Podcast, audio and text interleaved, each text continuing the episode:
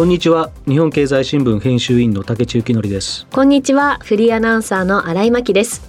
竹内幸則のピッチの空耳第28回の放送です。この番組ではサッカー界からゲストをお招きして長年サッカーを中心に取材活動をしてきた日本経済新聞の竹内幸則編集員がピッチの裏側にあるストーリーやゲストの方のキャリアから描かれる人物像などサッカーをベースに幅広い情報をお届けする番組です。先週えー、阪南大学サッカー部元監督の須佐哲太郎さんにたっぷりお話を伺ってすごい楽しかったんですけど竹地さんもこうゆっくりとお話しされて改めてこう感じた印象とか人となりとかありますか、まあ、あの先週話された書道負荷理論にしてもそうだし、はい、あと1990年前後だったと思うんですけどそのトヨタカップでやってきた AC ミランをこう必死に分析して、はい、そのゾーンディフェンスのやり方をこう自分なりにものにしようとしたりね、はいはい、あとまあバルセロナがあの前世だった時代スペイン代表が強かった時代と言い換えてもいいんですけどその時代にそのスペインがどうあのどうやってああいうこうパスサッカーをね構築しているのかその法則性を必死に探そうとしたりですね、はい、なんかとにかくこう大学の監督っていうか指導者でありながらなんかその世界の最先端のところで行われてることをなんとかその自分の指導に 取り込めないかみたいなことを常に考えてる人なんで、はい、まあ本当にあこういう人が日本にいるんだなっていう日本の指導者のなんかこう裾野っていうか幅の広がりみたいなものを、決してその確一的なことを分かり教えてる人じゃなくて、うん、そうやって現場であのもがいてる人がいるんだっていうことをなんか知ってもらえたらいいなと思ってますけどね。確かにすごい柔軟というか、その最先端を常に取り入れる吸収力って、ずっと同じことじゃなくてねすごいことですよね。はい、はい、そんな、えー、元阪南大学サッカー部監督の須佐哲太郎さんをお迎えして今日もお送りしたいと思います。CM の後ご登場いただきます。どうぞお楽しみに。そして番組のツイートはハッシュタグピッチの空耳でぜひつぶやいてくださいそれでは竹地幸則のピッチの空耳この後キックオフです。この番組はヘーベルハウスの提供日本経済新聞の協力でお送りします。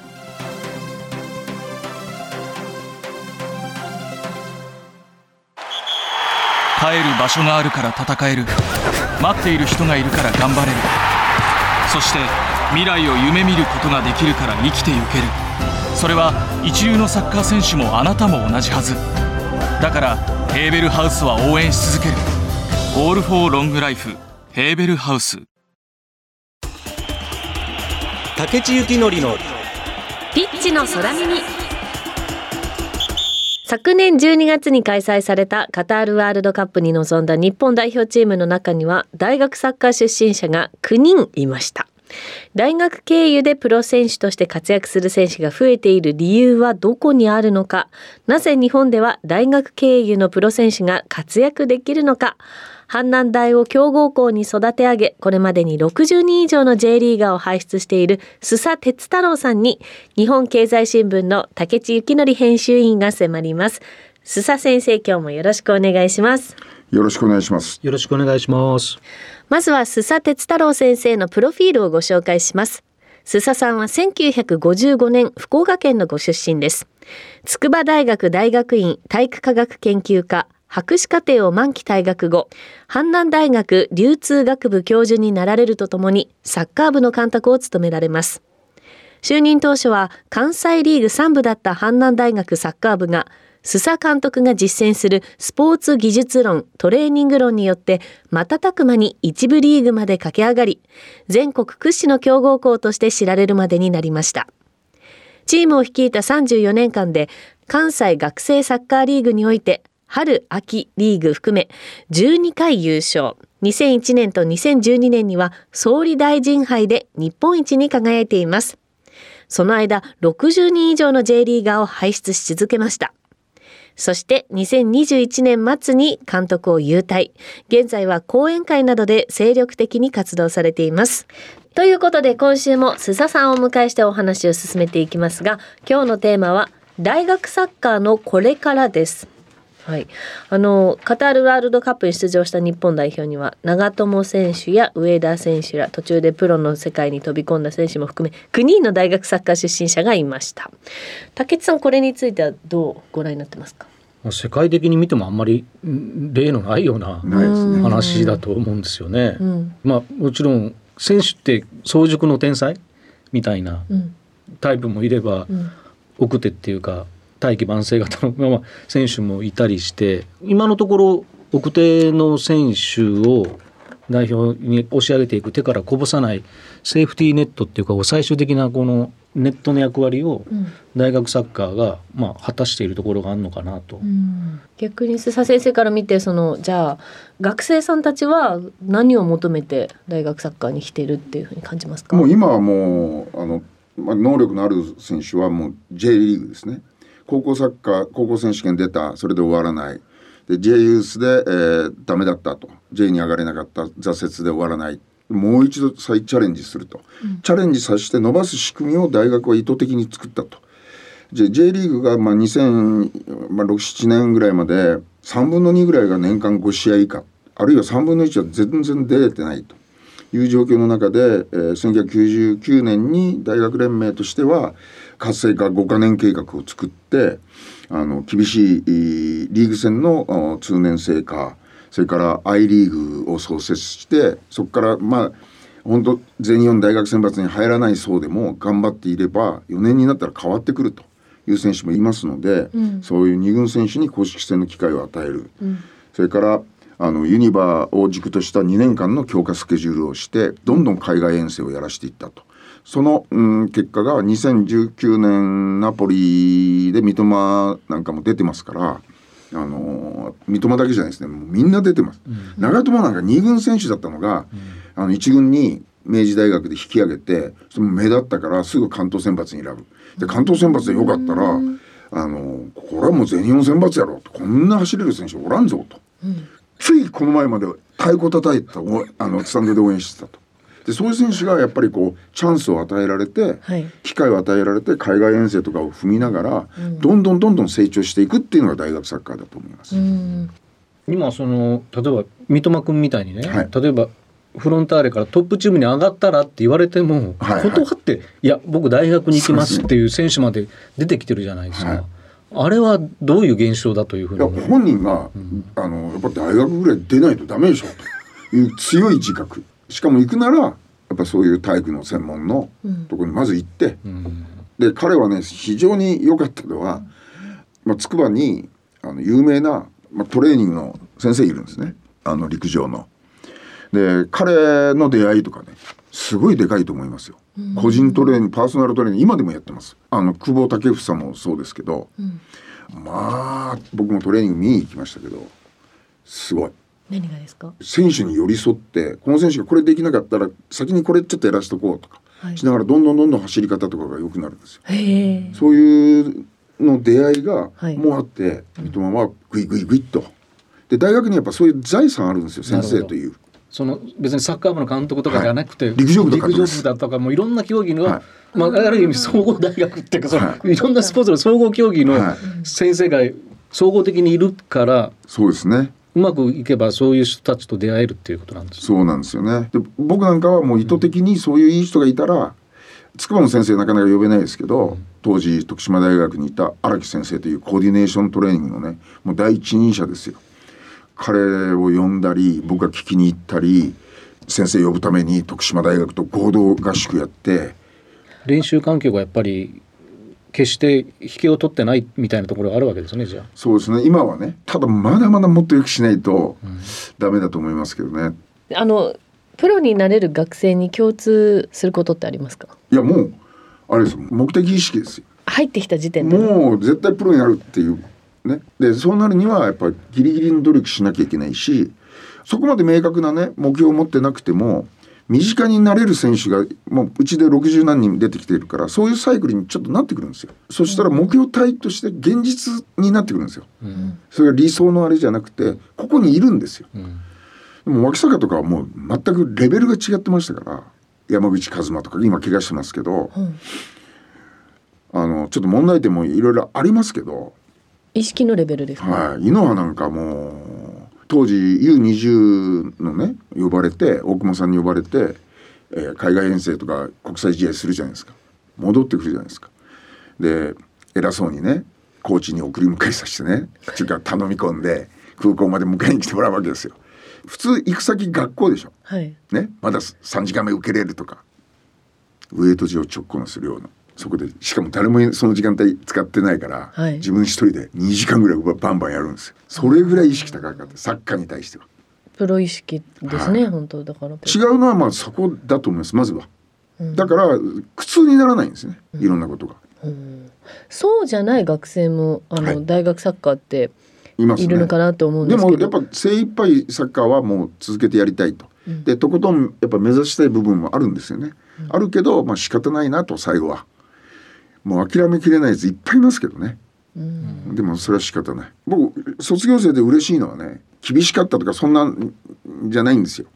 結構ね厳しくなくて取り組ませる密度が高いかもしれないですけど、はい、あのサッカーが分かったって言ってくれるのが一番嬉しいですね。サッカーが分かった。理解力が、はい、はい、ついこの前まで蒲田マーレの監督してた西村っているんですけど彼はたまたま高槻の子で、うん、4年の時にもう自宅から通ってるわけですよ寮じゃなくて。はい、で僕が分析するんですよ試合の。僕はあの何分に何々とかを書くんですよ。はい、でずっと書いていってこれとこれとこれを今回はミーティングの材料に火曜日の昼休みか練習直前にミーティングするんですけどそこにやろうとそしたらその西村というのがそれ取って、はい、あの僕の研究室大学まで行ってさその彼ともう一人あの JFL の選手になった選手2人でね僕の研究室で VHS から VHS にダビングしていって、うん、あのだから大変なんですよ。項目別に編集しようと思ったら何回も巻き戻してそこでピタッと止めなきゃいけないし、うん、でそんな作業をやっていくうちにそのもう一人のね西村もそうですけど桜井というのもサッカーが分かってきたって言うんですよ。でしかもあのいろいろ監督こう言ってるけどそうじゃないよなとかね。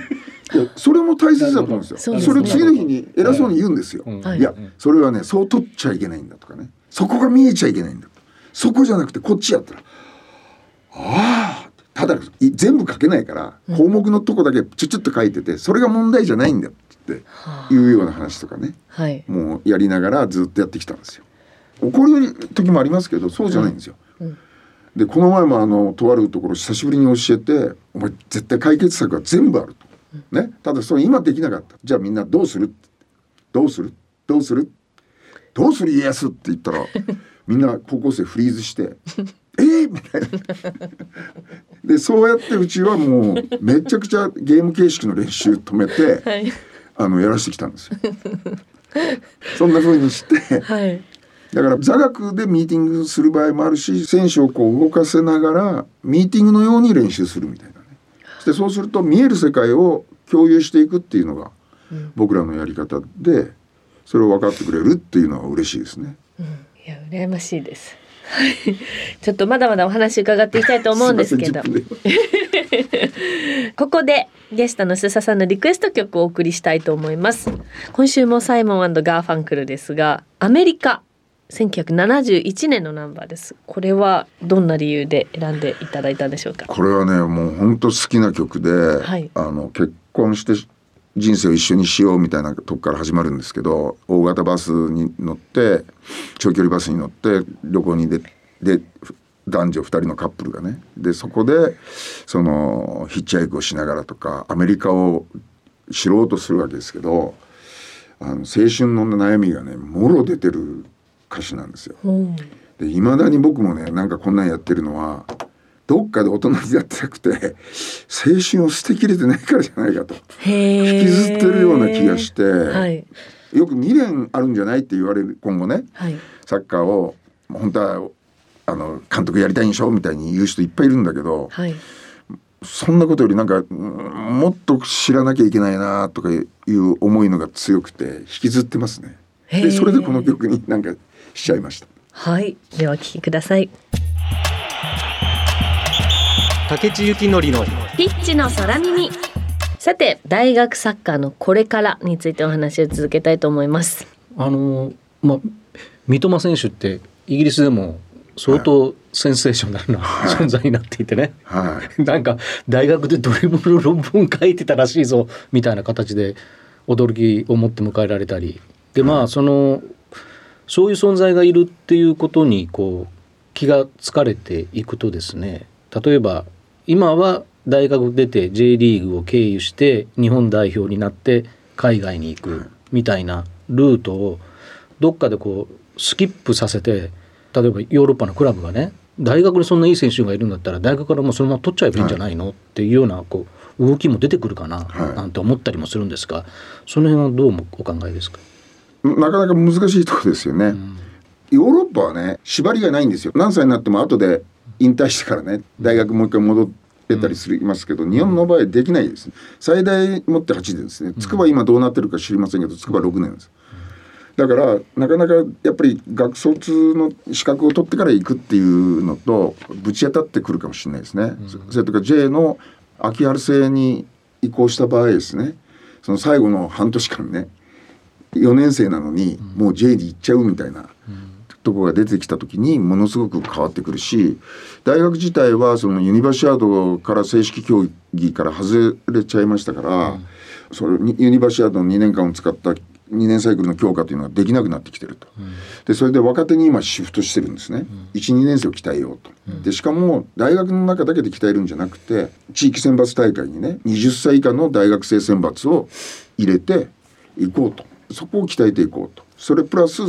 その大学の中だけじゃなくてあの高校選抜だとか普通の U20JFA の所属の U20 だとかそんなんといろいろマッチメイクをしたり一緒になって日程合わせて海外遠征に行ったりとかそういうふうにちょっとシフトしていかざるを得ないと。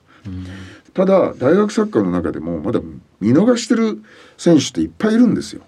でその子たちを個々の大学がもっと伸ばさないかんと。試合に勝つだけじゃダメだと。まだまだあのトレーニング環境はいいとは言えないと思います。だからやっぱりそういうトレーニング施設だとか見合ったね例えば筑波ならその谷川先生というねシドニーとアテネの110ハードルのあの代表選手ですよ。でしかもその先生がものすごい専門的知識と抜群の実技能力を持って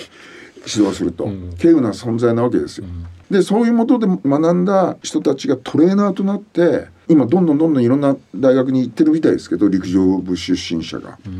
うん、そういうのを雇うお金がいっぱいいるわけですよね。うん、でそういう環境にないと、うん、それから怪我した時の医療環境もね、そんなにいいわけではないと。トレーナーが毎日帯同してるわけではない。あのそういったところの改善もしなきゃいけないし、J リーグも観客が入って盛り上がってる部分もあるかもしれませんけど、まあちょっと1万9,000から2万弱ぐらいで停滞してますよね数年間。今ね関西学連で500人ぐらいですよね、うん、500人来たら多い方です、観客がね、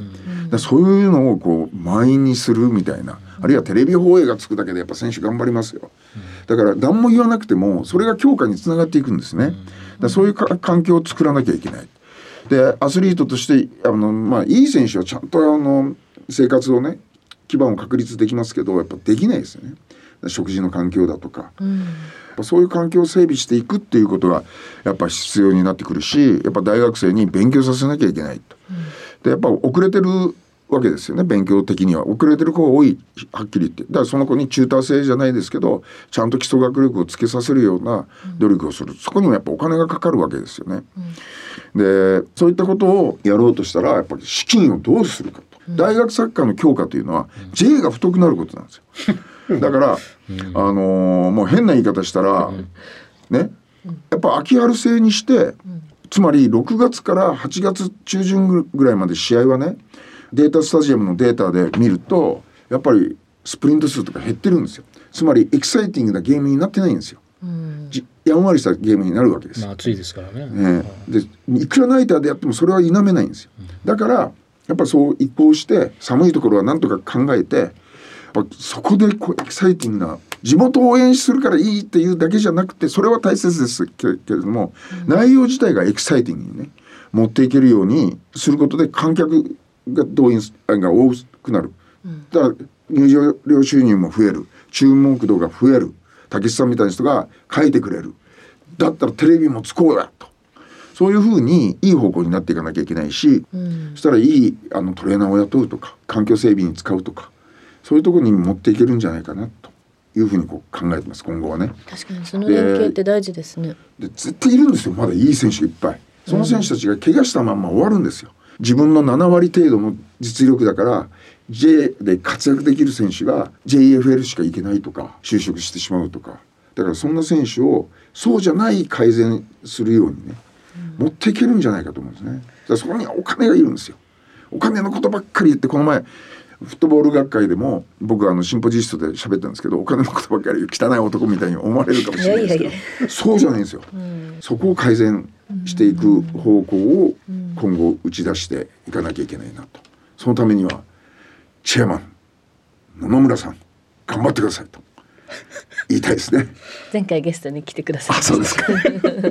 課題が結構あるんですね。で今後どうしていきたいというか、あのどう貢献していきたいってお考えですか？うん、まあ僕自身はあの今年一年間サバティカルで。あの定年の年にサバティカルなんかありえないんですけどその間にゆっくり考えようと思ったんですけど、はい、僕が暇だと思ってみんな体育学会のシンポジストにはするわフットボール学会するわ JFA のあのコーチャーズのリフレッシュ講習会の講師させるわ、はい、ある大学院時代の仲間から機関誌にあの連載を要求されるわ。ある高校から教えに来てくれと要請されるわ。なんかもう忙しすぎて、はい、今年1年間考えられなかったので あの来年ねあの、はい、非常勤講師として阪南大学のその僕のスポーツ技術論とかねスポーツ科学論とかいうのを持ってるんですけどスサ流のスポーツ科学論を、はい、あの講義しつつ若手のね新入生がやっぱりこうやっぱサッカーのトレーニングの基礎とかを身につけなきゃいけないので、うん、そこの指導をちょっとするのと、うん、僕がこう話してるなんかの具体的な話をねあるメディアを使ってあのメディアっても YouTube とかになるかもしれませんけどあのそういうので発信していきたいという企業があって、はい、本当にできるのかなと。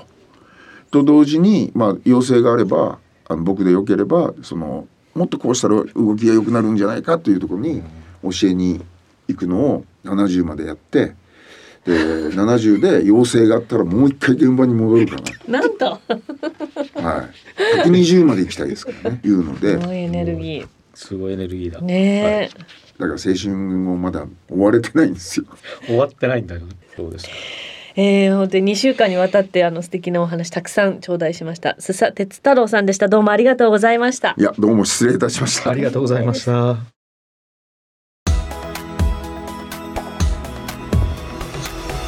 さあ先週今週と須佐哲太郎さんにご登場いただきました。竹内さんいかがでしたか？大学サッカー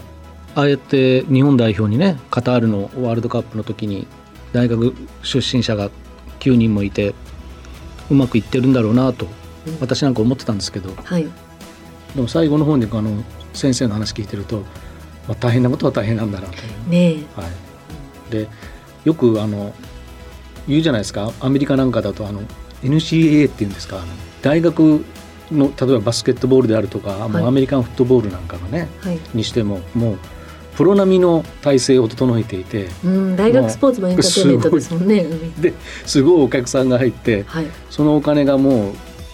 そのスポーツの資金に還流されてきてね、えー、もうプロ顔負けのそれこそ施設であったり、はい、えー、用意しているっていうことがちょっとパッと頭に思いました。思いました、うんうん、私も日本の大学スポーツ、まあ、どちらかというともう本当に、まあ、ボランティアっていうようなものを基本にベースにして、なんか成り立ってっていたりあるいはまあもっと言うとこんなこと言っていいか分かんないですけどその大学の個々の関係者のある意味やりがい搾取みたいなね、ところで成り立ってる部分がもう自分のこういろんなものを削ってね、はいえー、やってる部分もきっとあるんだろうなと思うんですよね。ねはい、でなんかそういうのをまあ美談にしがちなんですけど、うん、多分本当はもっとうまくやっていく方法があるんだろうなというふうにも思うんですけどね。ちゃんとその仕事に就く人にそれなりの報酬が払われたり、ちゃんとそういうトレーナーであるとかメディカーであるとかもうそんないろんな分野でね、もっとこう専門的なスタッフが雇っていけたらもっと環境良くなっていい選手がもっと出せる可能性がきっと大学にもあるんだろうなそれで埋もれてしまった選手がもしかしたらねいるかもしれないですもんね。だからもっと予算があればとは思いますけど今日あの名言が出たなって思ったのが J リーグの課題は 大学サッカーを強くすることっていう、はいはいはい、あ逆逆なんだと思いました私あの大学サッカーがその J リーグを強くするんだと思って、はい、私も今日も思ってたんですけど本当そうですね。確かにと思って、はい、ねでも。何かこうだからもどかしさがあるんでしょうね。うこう資金がうまくこう還流するっていうかその資金の流れ自体がもっとこう太くなっていくような方法はないのかなっていうふうに考えちゃうんでしょうね。ね。なんかでも確かに連携したらいいのかもしれない、うん、プロとその大学ととか。なんか考えさせられるトピックをね、はい、いただいたような気もします。すね、はい、はいさあ番組はラジコのタイムフリー機能によって放送後も1週間お聞きいただけます。そしてラジコには番組を SNS でシェアする機能があります。ぜひ番組を拡散してください。放送後にポッドキャストでも配信します。さあそしてそろそろお別れのお時間です。次回の放送4月17日月曜日の午後6時からです。どうぞお楽しみに。お相手は日本経済新聞編集員の竹地幸則とフリーアナウンサーの新井真希でしたこの番組はヘーベルハウスの提供日本経済新聞の協力でお送りしました。